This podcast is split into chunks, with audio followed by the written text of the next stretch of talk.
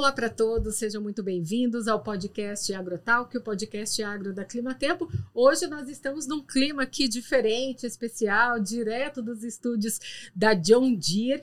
E hoje nós temos também um convidado especial, que é o Fábio Andrade, instrutor de treinamento da John Deere. E o assunto do podcast Agrotalk de hoje é clima e aplicação quando o planejamento da pulverização ajuda na redução de pragas e doenças. Então a gente vai bater esse papo com o Fábio hoje e eu quero já começar esse bate-papo. Fábio, queria que você contasse um pouco para o produtor rural que está nos ouvindo. Fala um pouco primeiro da sua carreira, como que você chegou aqui na John Deere e trabalhando, né, nessa questão da aplicação da pulverização hoje nos campos. Ok, muito bem. Então, meu nome é Fábio de Andrade, eu trabalhei 10 anos em concessionário, né, concessionária da região noroeste do Paraná, e hoje eu trabalho então na John Deere como instrutor, né? Eu atendo os pulverizadores, então, os treinamentos para pulverizadores, os treinamentos para aplicação de defensivos, né, que estão correlacionados com ele. E sou especialista também em manejo integrado de pragas e doenças, né, e também em fitossanidade. Fábio, que bacana, um currículo aí que a gente vê esse trabalho né, contínuo que você faz juntamente Sim. com os produtores nesse treinamento. Para a gente começar nosso bate-papo, a minha pergunta foi a introdução aqui do nosso programa. Quando o planejamento da pulverização ela é importante e ajuda o produtor rural na hora dessa aplicação no campo, do trato Sim. cultural com a cultura? Sim, o planejamento é fundamental em todas as operações, né? principalmente a pulverização, que se torna depois a aplicação de defensivos, né? na sequência.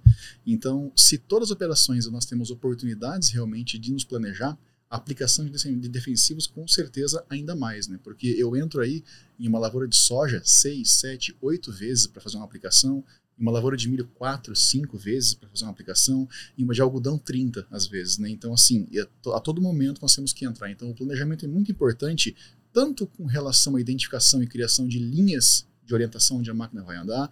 E claro, pensando em clima também, né? Por mais que a máquina tenha uma estação meteorológica móvel hoje, ela não concorre em nada, por exemplo, com, a, a com uma notícia ou com a identificação do que vem para frente do clima, né?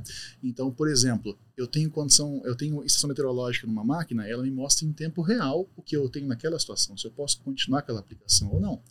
Agora, pensando no planejamento então de uma aplicação, se eu sei que aquela semana eu vou ter um dia então ali com menos incidência de chuva, eu tenho que aproveitar muitas vezes aquela janela para fazer o controle ali, por exemplo, ou a prevenção daquela praga, né? Então eu vejo que esse é um dos principais desafios aí pensando em planejamento para aplicação.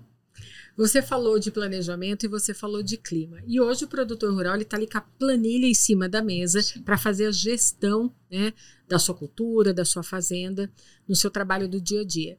E o clima é esse divisor, né, esse fator Sim. muito importante. Então a gente pensa ali que o produtor rural, quando ele planeja uma pulverização no campo, ele precisa estar tá de olho no céu, porque ao mesmo tempo que ele tem marcado uma pulverização para fazer, se ele sabe que vai chover Sim. naquela data, ele vai perder todo é, o insumo, aquele, aquele produto que ele comprou, Exatamente. aquilo ali lava, né, toda Sim. a plantação, a chuva leva embora e ele não fez o efeito que ele deveria fazer.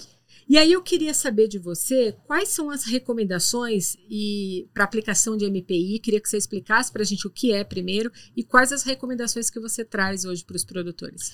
Isso, o manejo integrado de pragas, né, ou o manejo integrado de, integrado de doenças, também o MIP-MID, ele tem realmente um foco em entender, por exemplo, se eu preciso entrar com aquela aplicação ou não. Né? Então, ele não, ele não preconiza aquela situação de identificar a praga e já entrar com controle. Não. Eu identifico primeiro a praga, eu entendo qual, qual que vai, pode ser o nível de dano que essa praga pode trazer para a cultura e depois monitoro ela, por exemplo, e muitas vezes eu posso nem fazer uma aplicação, por exemplo, de um químico, eu posso fazer uma aplicação biológica, eu posso fazer uma aplicação, é, um outro tipo de controle, um controle mecânico é, dessa praga, um controle, é, enfim, de várias formas. E por último, então, se eu não tenho nenhuma outra escolha, aí sim eu vou partir lá para o controle químico. Não? Então, o MIP e o MID eles preconizam primeiro identificar realmente a causa raiz, entender o quão ela pode ser agressiva lá para minha lavoura, e aí sim, se houver necessidade, eu entro com aquela que é mais é, é, indicada para aquela situação. Né? Então, claro, existem aplicações biológicas, químicas também e outros modos de controle. Né? E qual que é a recomendação que você faz para o produtor com relação aos litros por hectare dessa aplicação? Exato. Essa, essa questão de litros por hectare, né, essa, essa, esse volume aplicado, vamos falar assim, a dose, né, isso deve ser determinado sempre pelo engenheiro agrônomo. Né? Então, ele é quem olha, por exemplo, assim, eu vou aplicar um herbicida. Na bula do defensivo, ela traz, então, olha, para essa aplicação, por exemplo, na soja desse herbicida, você precisa aplicar 100, 120, 80, 60. A taxa litros por hectare deve ser essa. Né? Então, a, a, a dose é diferente da taxa. Né? A dose é a quantia do produto, do produto que eu estou colocando naquela minha cauda e a taxa é o veículo né, que eu estou levando para chegar, fazer minhas gotas chegarem realmente no alvo. Então, a cada, a cada produto, ele traz na bula a quantidade de taxa que eu devo utilizar e o agrônomo normalmente recomenda justamente o que está lá. Né? Isso, isso deve ser respeitado, né? porque se eu trabalho com volumes muito baixos, por exemplo, né, eu começo a ter risco de que, se eu tenho um volume muito baixo, eu tenho pouca possibilidade de gerar gotas e tenho pouca probabilidade de também atingir a, o meu alvo, né? Então isso é um ponto muito muito preocupante e muito importante, né? E as tecnologias de John Deere nos ajudam realmente a ter a quantidade correta de, de, de, de gotas, o tamanho correto principalmente, né? Que também está tá ligado com, com, com o clima. Né? Sim, a incidência de chuvas, né? Ela é um fator assim muito é, característico aí para o produtor rural e para vocês que estão no dia a dia com ele no campo. E eu queria que você falasse um pouco dessa influência, dessa incidência. Até que ponto ali vocês conseguem ajudar o produtor rural nesse manejo aí das aplicações? Justamente, a chuva ela é muito importante e muito esperada por todos nós, né? Então, assim, tanto para nós, seres humanos, seres humanos aqui no dia a dia, na cidade, por exemplo, mas principalmente lá para o agricultor na lavoura, né? Porque se eu não tenho chuva, não tenho aquela quantidade de água disponível no solo, minha lavoura, minha, minha planta não vai se desenvolver. Né? Ela precisa de água para buscar o alimento dela né, no, solo. Então a chuva é importante. Mas, em determinado momento, se eu tenho que fazer um controle daquela praga, doença ou planta daninha, eu preciso de um espaço ali sem chuva para poder entrar com a máquina e fazer esse controle. E a John Deere, então, ela traz máquinas com altas capacidades operacionais que permitem entrar dentro daquela janela, né? A janela é esse período ali que antes de ter a chuva, né, ali, né, é, é, aliás, depois de uma chuva, por exemplo, e antes da próxima, né? Então, assim, nesse momento de janela que eu tenho, eu tenho que ser muito eficiente lá dentro. Então, a John Deere hoje ela oferece diversas soluções, inclusive o M4000, né, o sistema ExactApply, que me permite ganhar 5,8 hectares hora mais né, dentro da minha janela de aplicação. Então, eu consigo controlar minha praga em menos tempo e mantendo a qualidade da aplicação. Fábio, a gente está aqui nesse bate-papo e é claro que eu não poderia deixar de convidar um agrometeorologista da Climatempo para falar um pouco para gente do Laninha e é claro ele vai contar um pouco para gente aí como que fica, né, a Laninha aí para os próximos meses, qual é a situação do clima para os próximos meses, já pensando aí como que vai ficar a próxima safra para o produtor rural. Então eu convido você que está acompanhando aqui esse bate-papo a conferir com a gente aí Iniciamos nesta quinta-feira, 22 de setembro, às 22 horas e 4 minutos no horário de Brasília, a nova estação, a primavera, que marca o término do período seco e o início do período úmido no nosso país. Inclusive, é um dos períodos mais cruciais para o agronegócio, porque inicia a semeadura das safras de verão.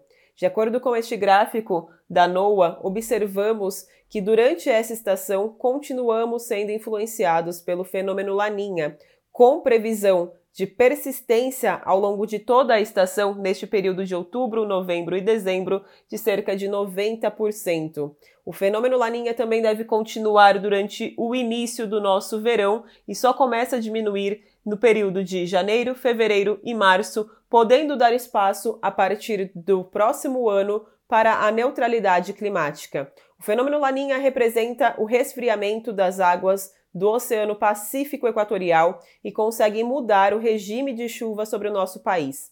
Para a primavera, a previsão indica que, pelo terceiro ano consecutivo, influenciados pelo fenômeno Laninha, devemos ter chuvas muito acima da média, principalmente acontecendo durante os meses de novembro e dezembro, nas áreas em azul mais escuro, que abrange grande parte do norte do estado de Mato Grosso, o Tocantins, norte de Goiás, norte de Minas, sul da Bahia, onde a chuva deve ser muito frequente, períodos de invernadas também frequentes, especialmente entre os meses de novembro e dezembro.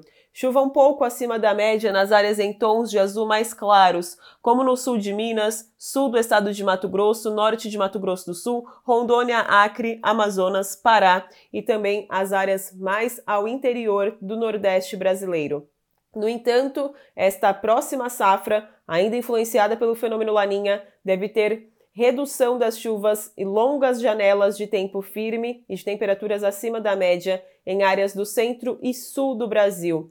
Isso principalmente sobre o estado do Rio Grande do Sul, onde os desvios de chuvas devem ser ainda mais intensos, ou seja, chuva muito abaixo da média sobre o Rio Grande do Sul, especialmente nos meses de o final de novembro e o mês de dezembro. Agora em áreas do Paraná, Santa Catarina, o interior de São Paulo e a faixa central e sul de Mato Grosso do Sul, também influenciada pelo Laninha, começa com um pouco mais de chuva, mas o final da estação deve ser marcado por longos períodos e longas janelas de tempo mais seco. Inclusive, essa é uma das características desta próxima primavera. Inicia com o retorno da chuva, coincidindo com o término do vazio sanitário nas principais áreas brasileiras. Devemos ter ainda durante esta reta final do mês de setembro e o início do mês de outubro uma chuva melhor espalhada pelo centro e sul do país, temporais até que frequentes em áreas do Paraná, de São Paulo e de Mato Grosso do Sul. A chuva aos pouquinhos retorna sobre áreas dos estados de Goiás, de Mato Grosso, se consolidando a partir de meados do mês de outubro. Só que no final da estação, a partir da segunda metade da estação, devemos ter o inverso, uma redução da chuva nas áreas do centro e sul do Brasil e um aumento na frequência da chuva, da nebulosidade de dias encobertos durante o final da estação, principalmente durante o mês de dezembro, mas já iniciando a partir da segunda quinzena de novembro, em áreas dos estados de Mato Grosso, de Goiás, Tocantins e do sul do Pará. E que, inclusive, combina com este período de chuvas acima da média, que acontece principalmente na segunda metade da estação. Em relação às temperaturas, também devemos observar um padrão marcado pelo fenômeno Laninha, com chuvas abaixo da média e dias mais abertos, devemos ter temperaturas acima da média sobre áreas do Rio Grande do Sul.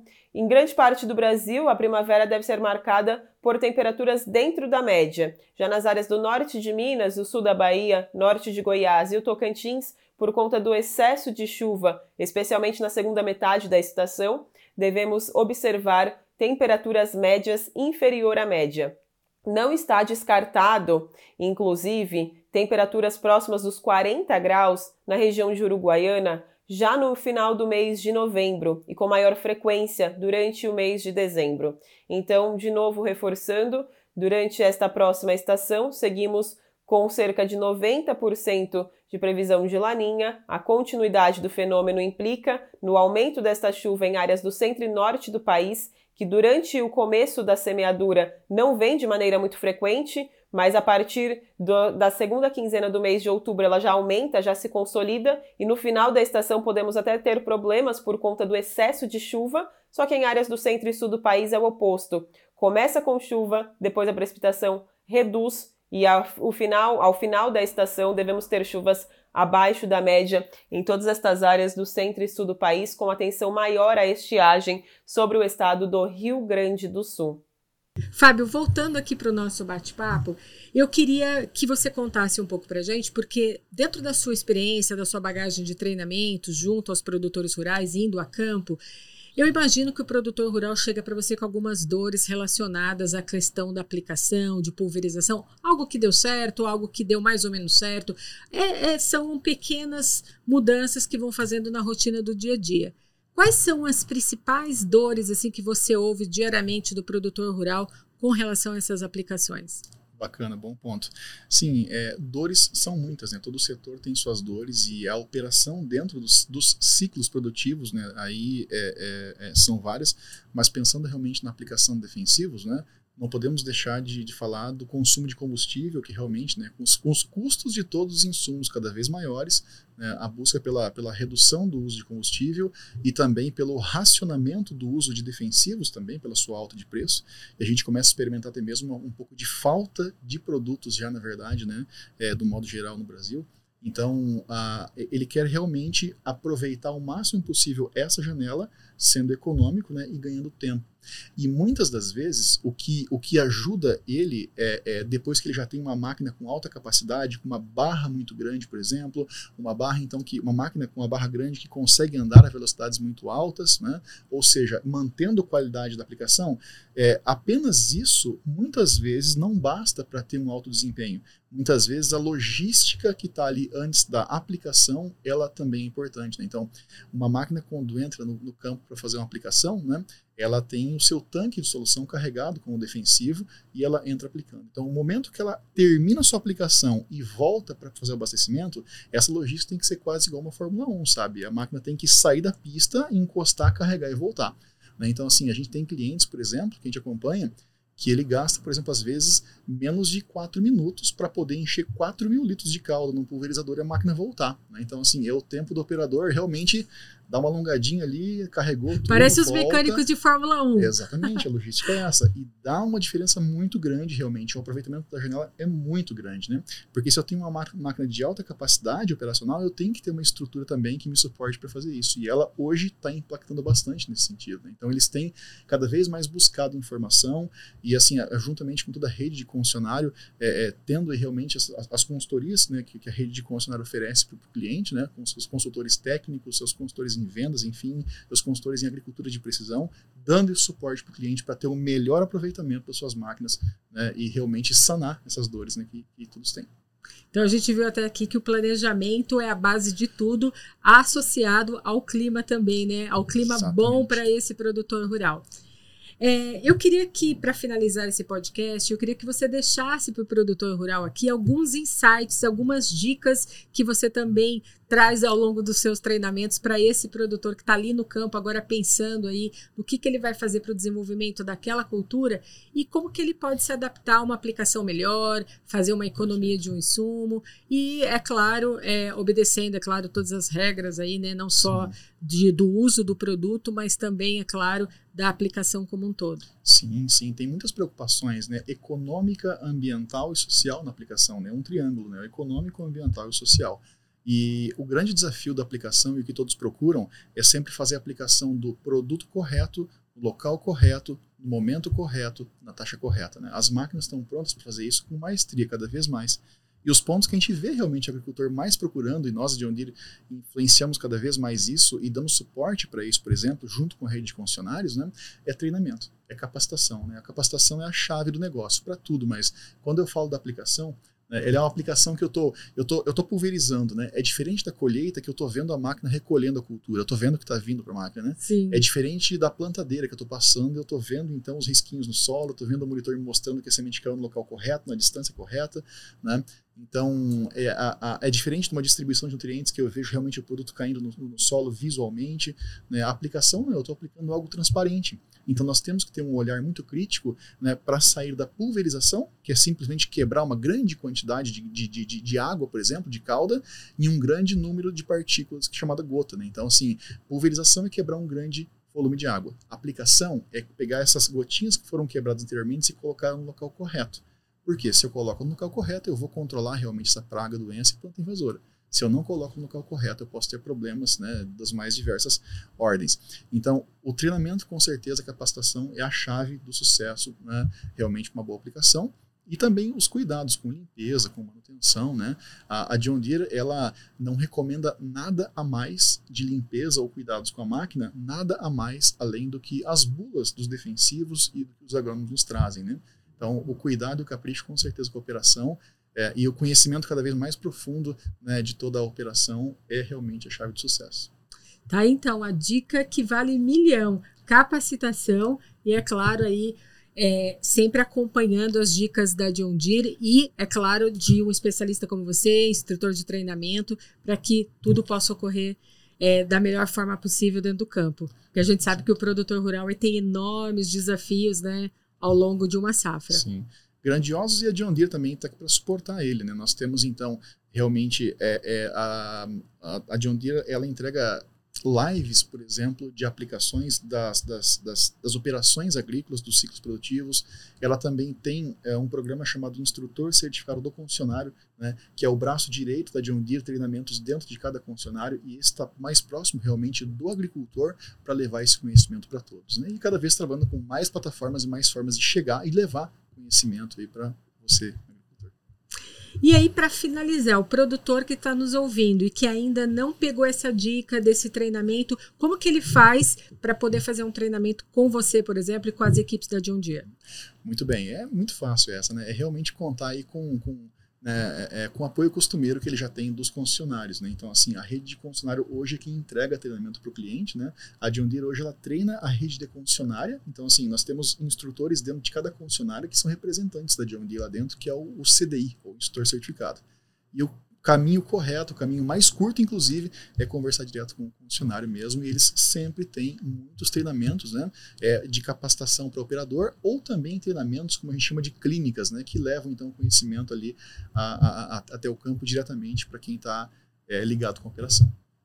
Fábio, muito bacana o nosso bate-papo. Olha, fiquei muito feliz de estar com você aqui nesse ambiente do podcast, aqui Agrotalk, junto aqui a John Dia, nesse bacana. estúdio especial, levando esse conhecimento para o produtor rural. Espero contar com você outras vezes aqui no podcast Agrotalk, trazendo aí informação, educação e capacitação para o produtor. Com certeza. Também agradeço demais pela oportunidade de poder conversar. Com certeza, não vamos ficar por aqui. A gente vai trazer mais conteúdo bacana para todos aí. Abraço a todos aí, uma boa safra para todos. Até a próxima, produtor.